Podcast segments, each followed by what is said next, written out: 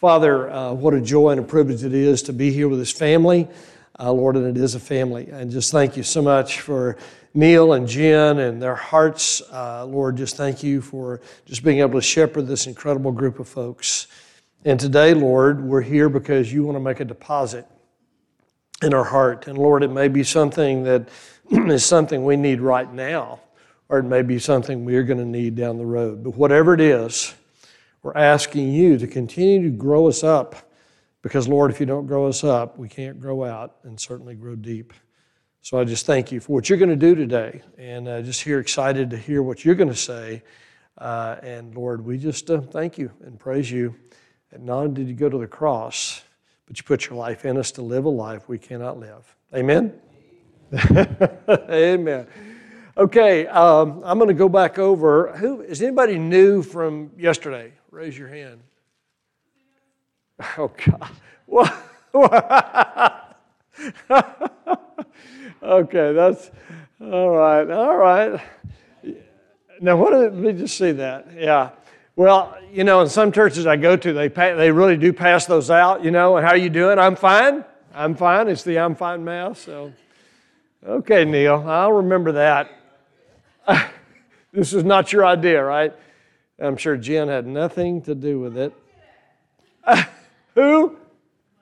Oh, Mike. Oh, Mike. All right. I will be calling on you shortly. I want some answers.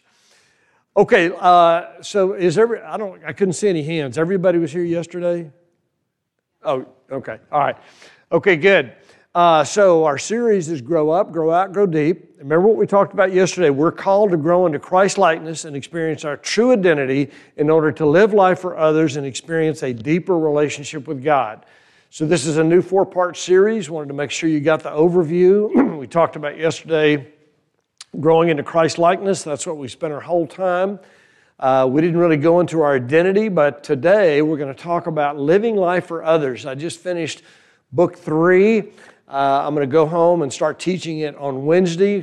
I, I call my church the guinea pigs. You know, we're going to just test drive it on them. If they don't like it, we'll pitch it and then start over, okay? And then also, this is the first hour, is going to be living life for others. The second, by the way, what time do you want me actually finished in this first hour? 10 till, okay. All right. Book four is experiencing a deeper relationship with God. So, if, uh, if you're a reader, this book, this is what we're going to talk about now. Uh, did everybody get the growing up, growing out, growing deep? That's the overview. But it, this is based on three books. One is called Eyes to See. In other words, we'll talk about that as well. Free to Love. And then the last one is Conquering Your Six Square Feet. So uh, if you want to go a little bit more in depth, uh, these are some booklets that you can take with you. By the way, I don't plan on taking any of those back home. Did you hear me?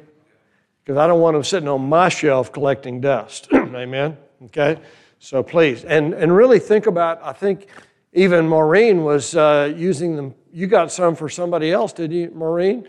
So think about, because this is what we're going to be talking about, is growing out. So let's look at this. Depending on Christ, to live his life through you to spiritually impact everyone who is in your life or will come into your life. That's growing out. We see in 2 Timothy 2 2, the things which you've heard from me in the presence of many witnesses, entrust these to faithful men who will be able to teach others also.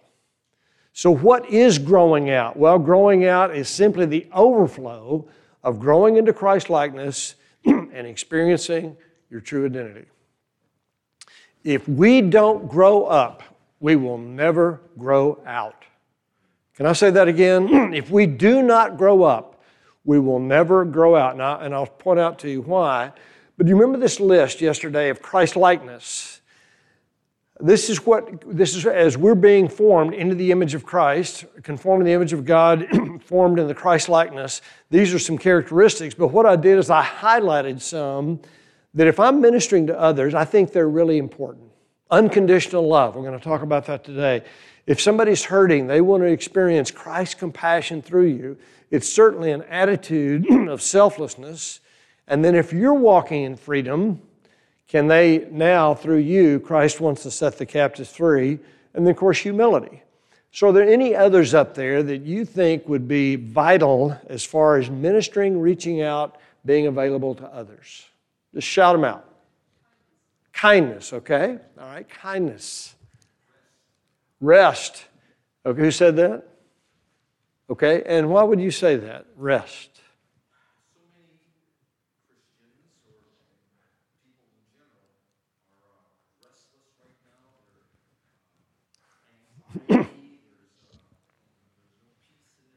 Yep.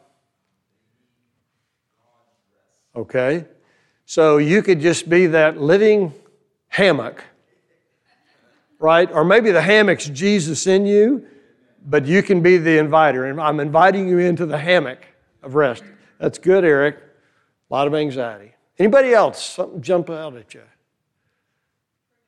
Forgiveness, okay? I mean, that's a big one, right? Especially if we're struggling in that area. So the bottom line is, is that we grow into Christ likeness, we will grow out. So here's something I want you to think about. I want to see if you agree with this. To the extent you are selfless will determine the extent you will live for others. There's a direct correlation between selflessness and living for others. Now, my pastor, um, in fact, you can pray for him. He and his wife are really sick. They don't have COVID, but another guy had to pinch hit for him this morning. But he, he, I love this expression. He says, as you grow in Christ, you will leak him out to others. Okay? And that's what his famous phrase is let's leak it out. You know, we're not supposed to hide this light under a bushel. We're supposed to get on a rooftop, right? So, what I want to start with is this concept of that you have six square feet. Every one of us has six square feet. And let me just tell you what this, how this came about. Uh, I was remembering a sermon 40 years ago, which had to be the Holy Spirit because I couldn't remember a sermon once I got out in the parking lot. Okay? Sorry, Neil. Uh, Neil, I wouldn't do that to you. I'm sure I'd remember it. But this one was 40 years ago, and the, and the title of the sermon was Stete. And stete is a Latin word for six square feet. And it's how the Romans conquered the world. They convinced every Roman soldier to defend six square feet, and they depended on the soldier left, right, front, and back to do the same. So it was not, not winning a battle, it was simply conquering their six square feet. And what happened? They conquered the world, didn't they? So guess what? You have six square feet, but let me define what it means for you is that anyone the Lord brings into your life so that through you he can accomplish his divine will and purposes. Let me read that again. Anyone the Lord brings in your life today, may be a family member, may be a perfect stranger, so that through you he can accomplish his divine will and purposes. So you may be asking, he's given me six square feet, but you may be asking this why me? Right? Why me? What are you going to use for me? Well, there are three reasons, at least. One is your value to God. We'll break this down. Second is your value to Christ to build his church and then your value to the one. You see what our problem is, folks? We do not know our inestimable value to God. Why? Why don't we? Come on, I need some feedback. Insecurities, right? Okay, what else? Brian, you got any thoughts on this one?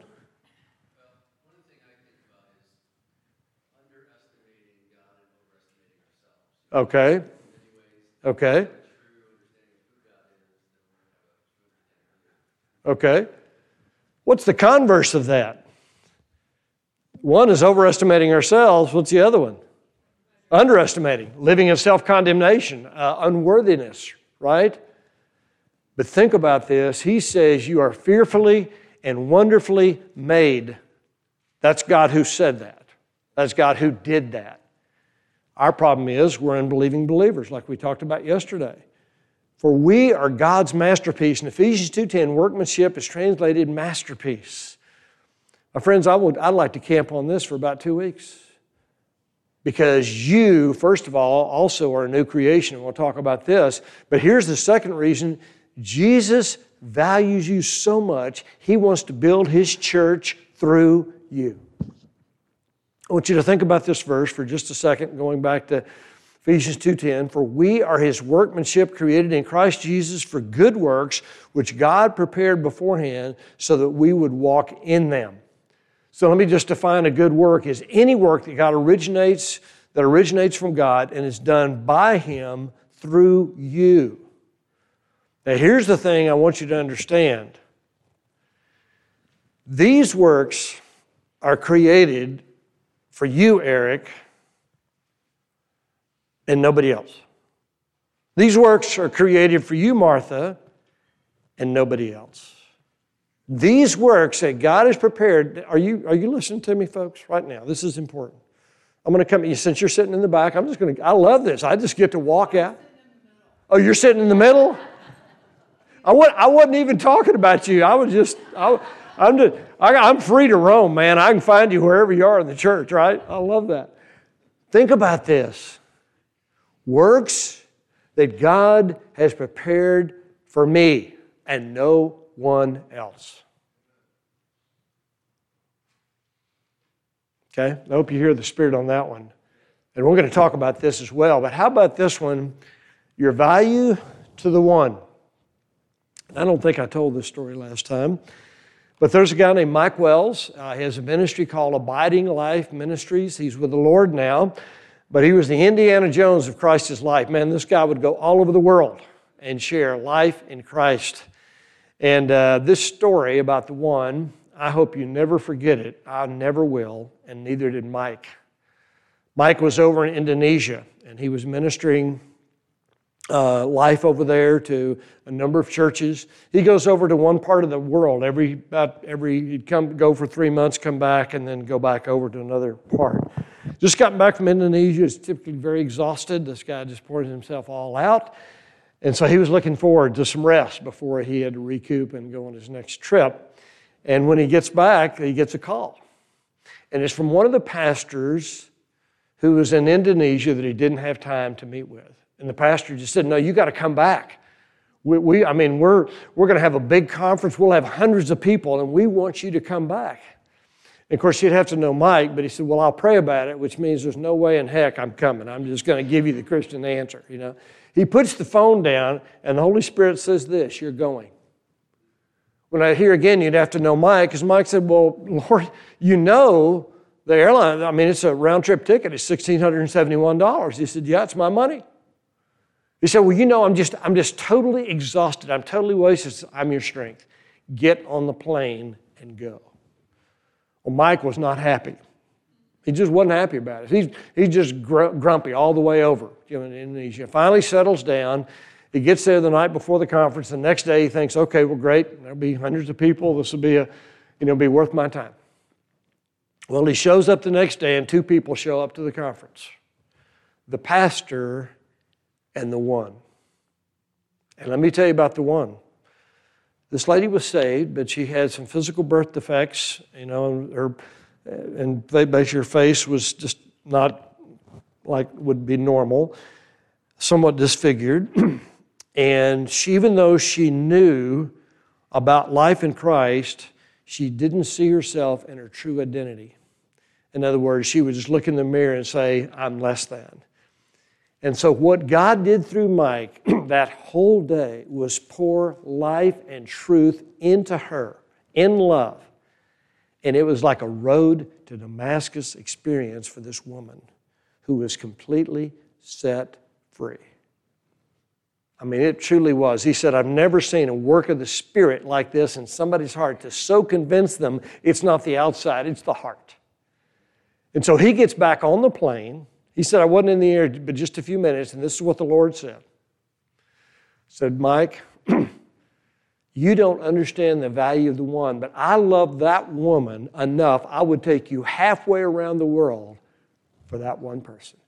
Don't you ever forget it. Whether 10 or 100. So today, guess what I'm here for? The one. Now, there may be a room full of ones, but I tell you what, there's one of you that the Spirit of God is moving deeply in your heart. But guess what? Your value, if God brings that one into your life, will you be willing? Will you be available? We'll talk about that. So, this is why. but does what does God want to accomplish through you? We'll look at John 14, 12. It says, Truly, truly, I say to you, he who believes in me, the works that he that I do, he will do also. And look at this, greater works than these he will do, because I go to the Father. We're talking about you.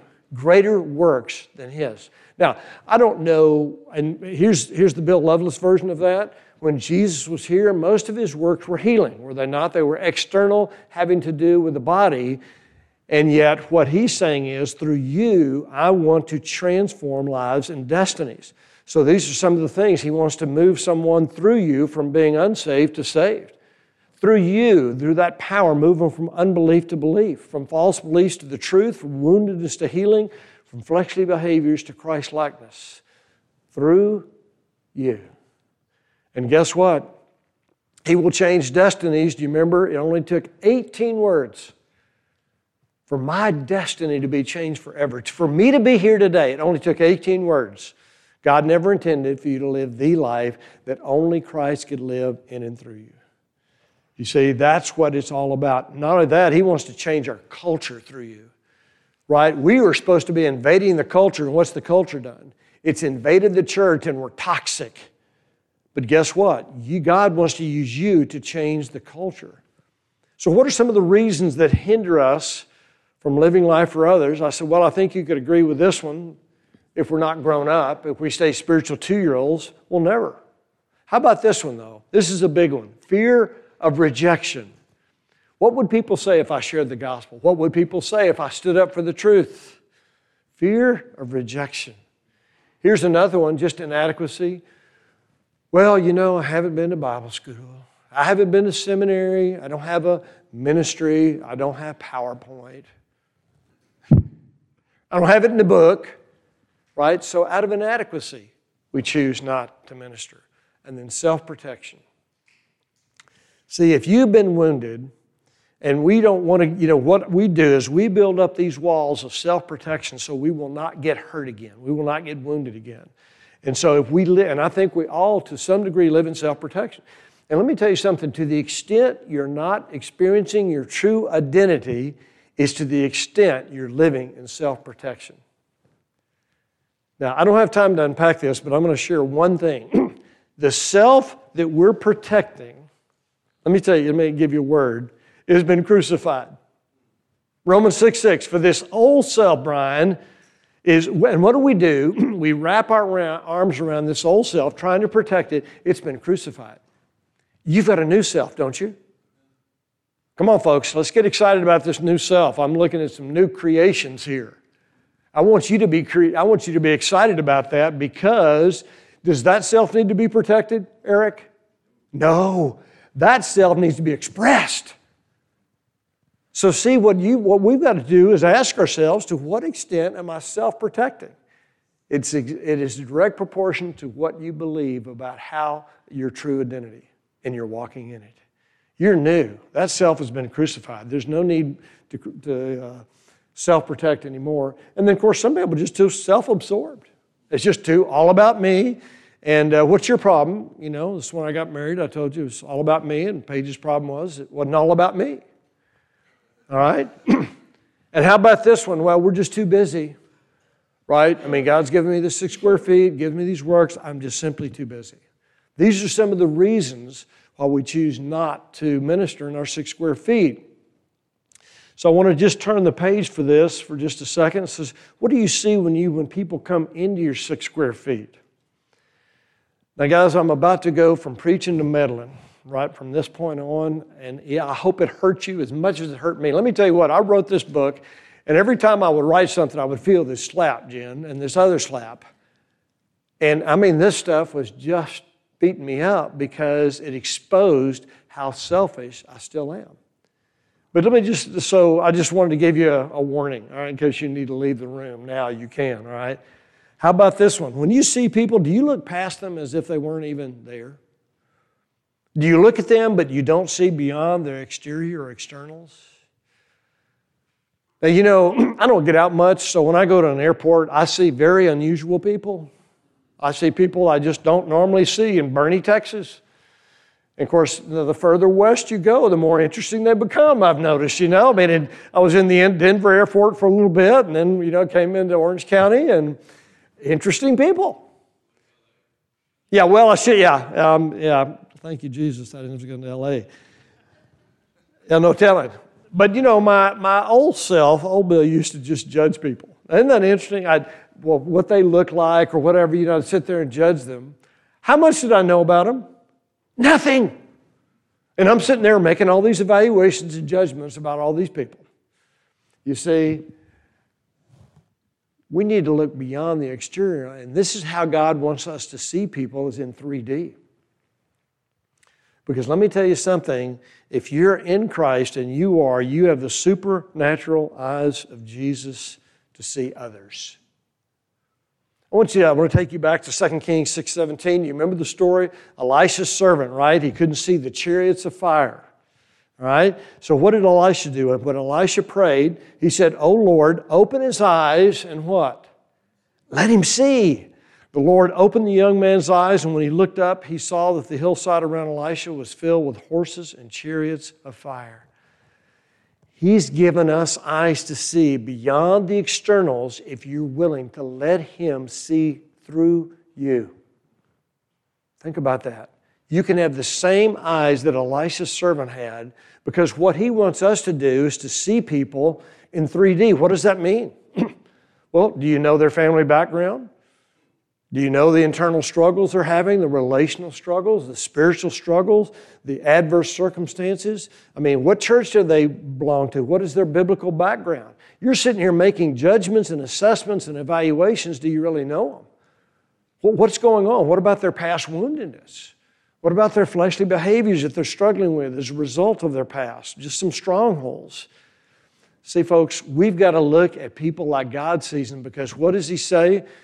In 1 Samuel 16, 7, the Lord doesn't see things the way you see them. People judge by outward appearance, but the Lord looks at the what? so, what does He see? When Jesus looks at your heart, what does He see? He sees our needs. He sees our desires. He sees our pain. He sees our self protection. He sees our fears. The list could go on. And so when you look at people, what do you see? What do you see? Do you just looking at the externals? Or maybe you're just not happy with their behavior? Or can we go beyond it?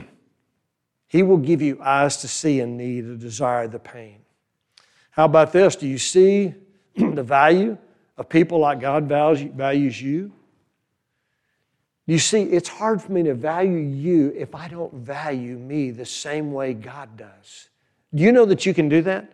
You can actually value yourself the same way God values you, but if you don't see it, how will you value others?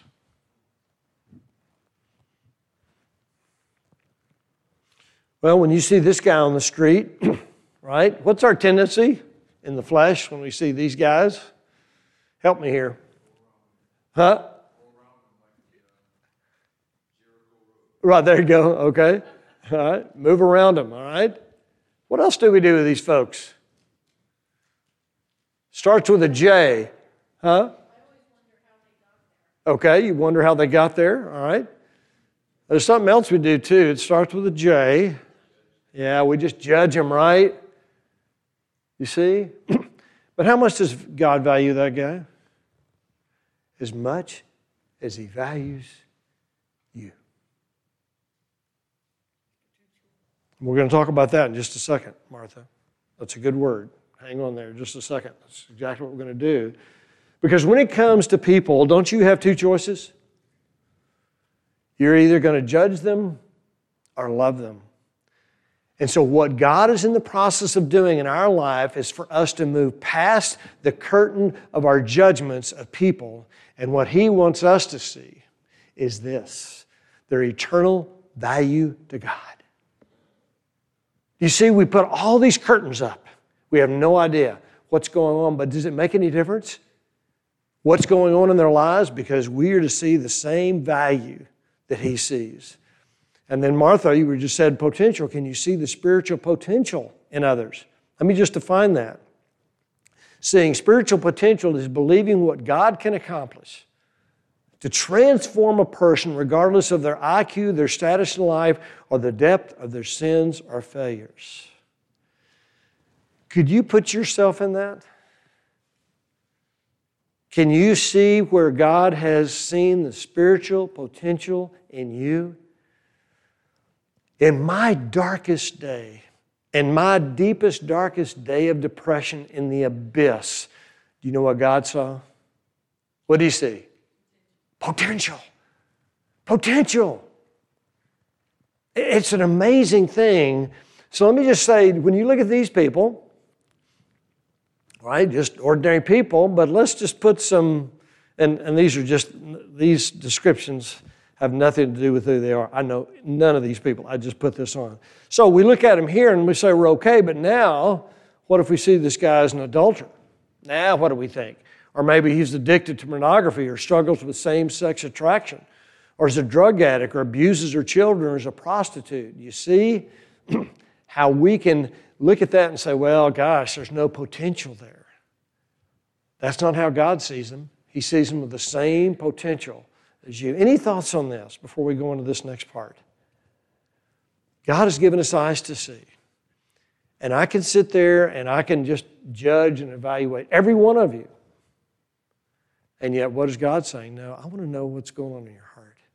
Can you imagine? I mean, if you've been watching The Chosen, well, they sure picked a good guy to play Jesus, didn't they? I mean, I just feel he's so genuine. And he's coming up and he's always paying attention. And I think he's just thinking, Holy Spirit, what's their need? What's, the, what's their desire? What is it they're struggling with?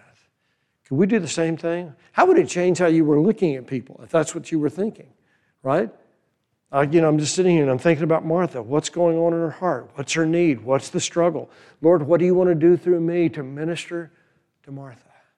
Didn't that change the whole perspective and sitting there thinking, I can't believe they're acting that way. I can't believe they look that way. I mean, what's the deal with the, you know, earring and, you know, all that, right? See? I just think it's easier to judge than love, don't you? Okay, you didn't want to answer that one. So, how do you minister to people when they come into your six square feet? I think there's a whole misconception about ministry. Let me just share some of them with you.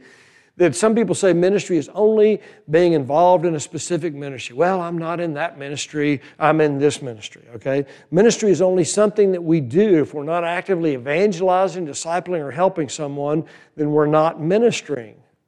Now, think about that for just a second. Ministry is only done at certain times. And then last, ministry is only done from our spiritual gifting. Well, I don't have the gift of evangelism, so I'm going to let the pastor evangelize. You know, I don't have the gift of discipleship, so I'm going to let Brian do that. Do you see how we can pigeonhole God? Let me tell you something. I believe that God can do anything through me at any time He wants. Okay? So if Neil just has a heart attack and goes south and dies on us. And God says, I'm going to raise him from the dead through you. You know what I'm going to say? I want to see that. I'm all in. Jen, would you like to see that too? I just wanted to see if you wanted to bring him back. Well, just think about that for the next hour and then we'll get back to you on that one. But guess what? Through me, can he raise him from the dead? I believe that. Well, if he can do that, can he do anything through me if I make myself available to him? So the question is are you a minister? Well, let me tell you what, there's a gift of being a pastor, a shepherd, a bondservant. But guess what? We're all called to be ministers. We're all called to be. No, you don't need any Bible training. Besides, think about the 12 I mean, you think about those guys? None of them were theologians. They were knuckleheads, just crazy knuckleheads. They didn't know anything. And I mean, Peter was the chief knucklehead. And yet, what did God do? He, he chose them. And I, I think that brings us to a point here that you contain the same power that raised Jesus from the dead when you go out. And so, cannot the Holy Spirit through you transform somebody into Christ likeness? Set somebody free, give a person victory, heal someone? I want you to think about this. In fact, I just showed this the other night. I think it was on uh, episode three or four, where Jesus gets up in the synagogue.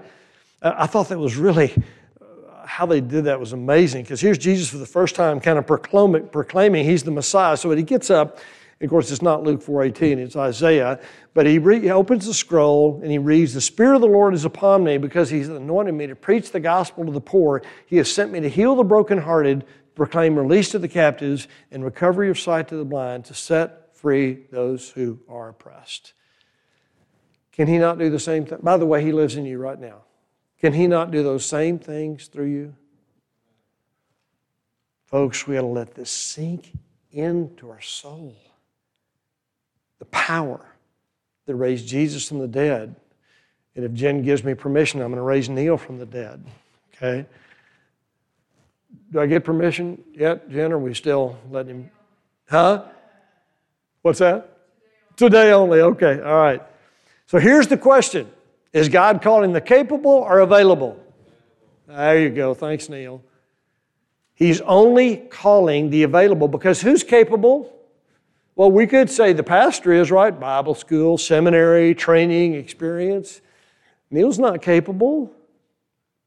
He's trained, but that doesn't make him capable. Are any of us capable, Brian? Not one of us is capable. But the one who is lives within us. Isn't that great? So all he's saying is, is, you know, Martha, are you available today? I want to do work through you. So guess what? Your part in growing out is to be constantly available for God's capability to work through you. Because let me tell you what, it's freed me in ministry. This is it, right here. I'm just a seed thrower. You see what I'm saying? I'm, I'm throwing out seed yesterday and today. I'm just throwing it out. I don't know what kind of soil it is. I'm praying it's good soil. I just bragged on you guys to my friends in Texas. I think this is pretty doggone good soil. Well, I'm going to New Jersey sometime later this spring. I got a life pastor over there, excited about seeing him. Never, we've never met, though we've corresponded for two or three years. And he calls me up one day and he said, Bill, you know, uh, the Bible says there are four kinds of soil, but in New Jersey we have a fifth one. And I said, What's that? And he said, Concrete. The seeds bounce back at you right? And so this is the beauty of it. I don't care what you do with it in one sense. Do you see what I'm saying? I'm just throwing the seed. I'm not responsible for you getting it. You know, I mean, God spoke through a rock, a bush, and a jackass. Remember that. I'm just the jackass of choice. So you can shoot the messenger if you want, but I'm just here throwing seed. Let me tell you a little story. It was I was in a church uh, near my hometown, New Braunfels, and the pastor let me come in and preach, and uh, it was a couple hundred folks, and uh, just preaching on the battle of the mind, but also talking about life in Christ. I mean, sometimes people figure out I only have one message. You know, when they do, I've got to move on. That's why we're moving to Fredericksburg because everybody in Boerne's figured it out, Brian, that I only have one message. I just put it out in different ways. So I'm talking about the battle of the mind, I'm talking about life in Christ. And the guy on the back row, the more I talk, every word was like fingernails down a chalkboard. This guy was getting, he was like he was in a, he was in a straight jacket and he couldn't get out. I mean, he just, he was agitated. I've never seen somebody that agitated. So at the end of the service, I prayed. And when I looked up, he was gone. Now, there's a self righteous part of Bill and that little self righteous part wants to come up and say, God's going to get that boy. Right? And I was just about to go there, and the Holy Spirit said, Bill, don't go there. And from that podium to that chair, this is what the Spirit revealed to me. He says, Bill, I've just made an irrevocable, non refundable deposit in his heart. He can reject you, but the seed has been planted. Now it's going to be the sand and the oyster of his soul. So, how does that apply to you? You shouldn't have shown up today. you really made a big mistake in showing up because let me tell you what, those deposits are being made and you can reject it, but it's there. And the Holy Spirit is going to let that be the, the sand and the oyster of our souls. But do you see how freeing that is? He's not responsible for you getting anything. I just want to be a happy seed thrower. Because let me tell you what God has persuaded me is that it is an incredible privilege to be here today to participate with Him, for Him to build His church through me. It's a privilege. I know any old bush will do, as Ian Thomas said in one of his books. Any old bush will do. But He loves me enough. He brought me here today to love you and to throw seed. And I know God's working. I'm just absolutely convinced. He's just sitting there right now. He's just taking that seed and He's working in each one of your hearts. But you see, all I've got to do is this. Now, what if that applies to you in your six square feet? People that you come in contact with. What difference does it make if they love you, hate you, embrace you, or walk away from you? I don't care. Because guess what? The deposit has been made. Amen? God, that, that just gets me kind of excited. So, how did Jesus minister? Exactly the same way you and I are going to, because let me tell you what, it was one at a time. He was focused on them, and just one at a time. That's what I love about Jesus. And we're going to talk about a few more characteristics here in just a minute. But there's another form of ministry that doing flows out of being. And what do I mean by that? If I just sat up here, in fact, I was, I was tempted to do that one Sunday in a church.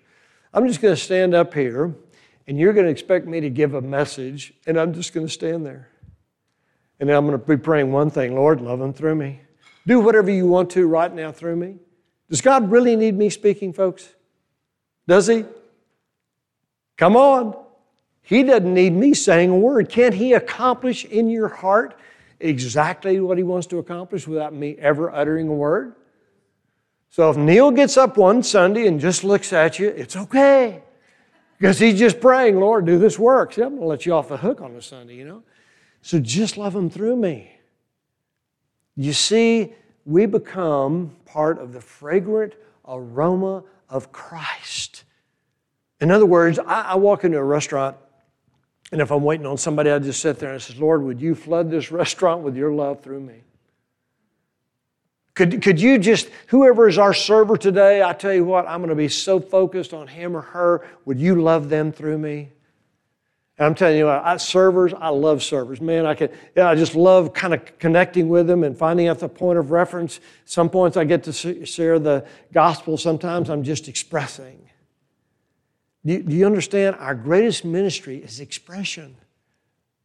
If you don't feel the love, what good does it make for me to talk about it? So think about this the doing flows out of being. So when you engage someone one on one and somebody engages you, all right, you know what they're looking for? First of all, they're looking for a listener, especially if they're hurting. Are you willing to listen? Now, I'm a talker, and you talkers know who you are. And so the point being is, God has had to make a listener out of me. And, and let me tell you how He did it one time. I, uh, I was, um, there was a pastor in San Antonio, and this guy calls me up and he's frantic, and he says, Hey, I only got 40 minutes. Can you come over and, and we need to wrestle through some th- something? I'm really struggling. I said, Sure, I'll do that. So I go over there and I sit in front of him, and for the next three hours, I say nothing. He's doing all the talking. Three hours. I thought we only had 40 minutes. You know what I could have done, guys? I could have put a cardboard cutout of myself and left after the first 10. Because let me tell you what he was doing. He and the Holy Spirit were processing. I was just a face for him to do it in front of. And you know what he said when we got through? Golly, Bill, that was, thank you for being so encouraging. Boy, that was great. Thank you. When I just said goodbye, and that was it. Uh, and that, that's right. That's right. Exactly. So, do you see? All I had to do was listen for him and the Spirit to process out loud. How about this one? Y'all all um, know Max Lucado. In fact, the church I'm going to was an original satellite of that. But Jim Elliot, everybody remember Jim Elliot, the missionary that was killed in Ecuador? Here's his famous phrase it says, Wherever you are, be all there. Wherever you are, be all there. If, if you're going to come up to me, I want to focus on you. I want to be all there. Well, the reason I show Max's face is because um, I was going to substitute uh, teach for a Sunday school class there. And, uh, you know, it's only got three or 4,000 people, and it's a huge mega church. And, um, and so they have this huge hallway. It's, it's really, this hallway is, is the size of this church, this hallway. And so we're in the worship center with my friends because he's going to lead me to the classroom because I hadn't been to the church before. And so we come out of the worship center, we go into this hall, and can you imagine a room like this totally packed with people? Could barely move. And I'm following this guy because if I lose him, I'm not, never going to find my classroom, right? So I'm following him. All of a sudden, he does this. And against the wall over there is Max Lucado standing by himself. And so my friend brings Paige and I over there, introduces us to Max. and for the next three minutes, Max is so focused on us, it's as if there's nobody else in the room. I felt like that must be what it must be like in front of Jesus. And very interactive. And, and you know, so many people are looking over the shoulder. Who's more important than you are? Never did that. he could have cared less if there was anybody else in the room. Would you say he was all there? You see, that's what I'm learning now.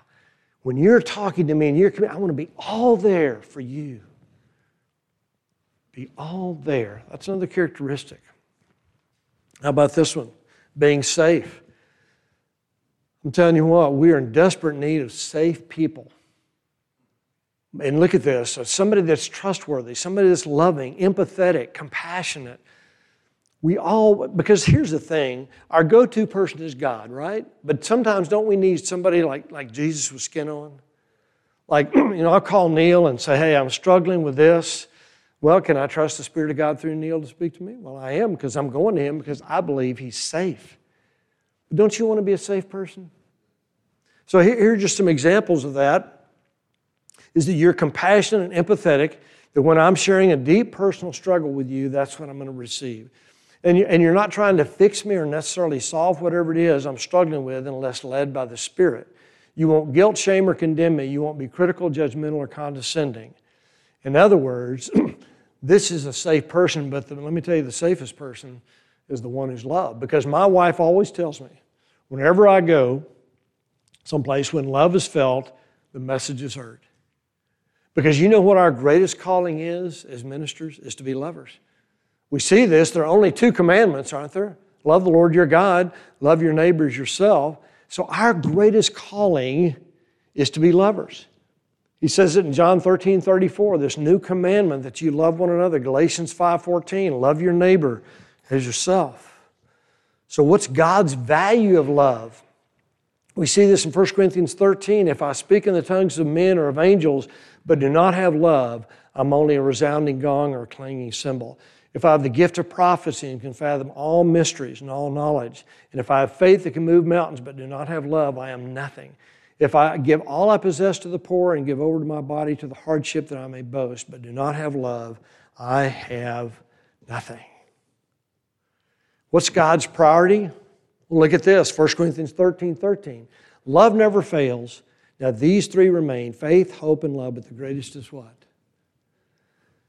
Now, I don't, you can disagree with me, but you know what I believe? I believe all the fruit of the Spirit flow out of love when he says the fruit of the Spirit is love, I believe the fruit of the Spirit all flows from love. Think about that for just a second. Right? So, what, what did God do to qualify us to be lovers? Well, first of all, He put His life in us to be the source, to love others, right? Colossians 2 9 and 10. We have the fullness, in other words, your container of all His love, right? And as a container, you possess all of Christ's love, and guess what? And are possessed by his love. And not only this, you are a partaker of God's love. In 2 Peter 1 4, it talks about we're partakers of the divine nature. Well, if that is who God is, are we not lovers?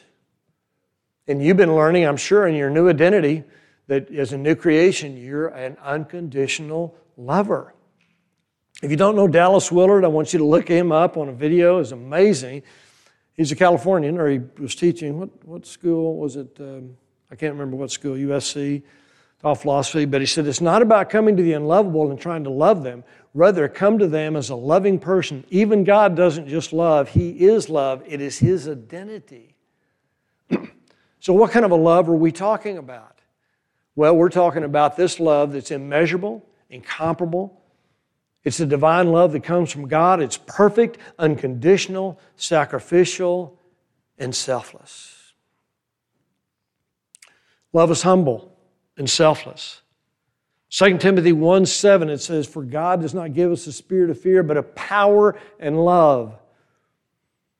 Sorry about this next slide, but the love penetrates the heart, softens the heart, heals the heart, and transforms the heart. Look at what love can do. It can disarm others and make them open and transparent. It can bring a person to brokenness. It can draw an unbeliever to salvation. And it can also move people to love you. And do y'all know what porcupines, porcupines are? Y'all porcupines in California? Okay. This is your unlovable people. This is your visual. But you know what? You can even love them with the agape love of Christ. I don't have time to share this story, but love is the key to unlock a person's heart. But here's the one thing may you never forget about love love is unstoppable. One of my board members always calls me up and he says this I love you, and there's nothing you can do about it. Don't you love it? And guess what? That's how I feel about you today. I just love you, and you can't do anything about it. You can't stop me from loving you. And I don't care how bad you've been, I don't care about how your sin is, I don't care. Because I simply love you. It's unstoppable. How would that change evangelical America if we just all became lovers? Well, you're a dispenser, right? He says in Romans 5 5, and hope does not disappoint because the love of God has been poured out within our hearts. So, what kind of dispenser are you? Are you one of these eyedroppers? You know, let me give you a drop of love over here, another drop of love here. Can I give you a visual of the kind of lover I'm, I want to be when I grow up? I want to be a spiritual fire hydrant. I want to wash you off the sidewalk with His love. You like that one? Come on. Don't you want to be a fire hydrant? How many want to be fire hydrants? Not that many. Okay, I'm coming back. We're going to talk about this again. What's that? oh, gosh, we got to help you. Okay, so, but look at this. Not only this, each part does its own special work. It helps the other parts grow. Remember, we saw this yesterday. So the whole body is healthy and fully and growing full of love as we allow Christ to do this work in us and through us, are we going to become unified as the body of Christ? Are we going to walk in the oneness of the Spirit? Are we going to be Christ to others? The answer is yes. Do you see? This love is the glue that holds everything together. It's all that I'm called to do, it's all that I'm called to be. So here's the challenge when it comes to your six square feet and what God wants to do through you, here's the question if not you, who? If not now, when? If not you, who? We're just going to let the pastor do all the work? And he gets all the fun, and then God gets the glory through him?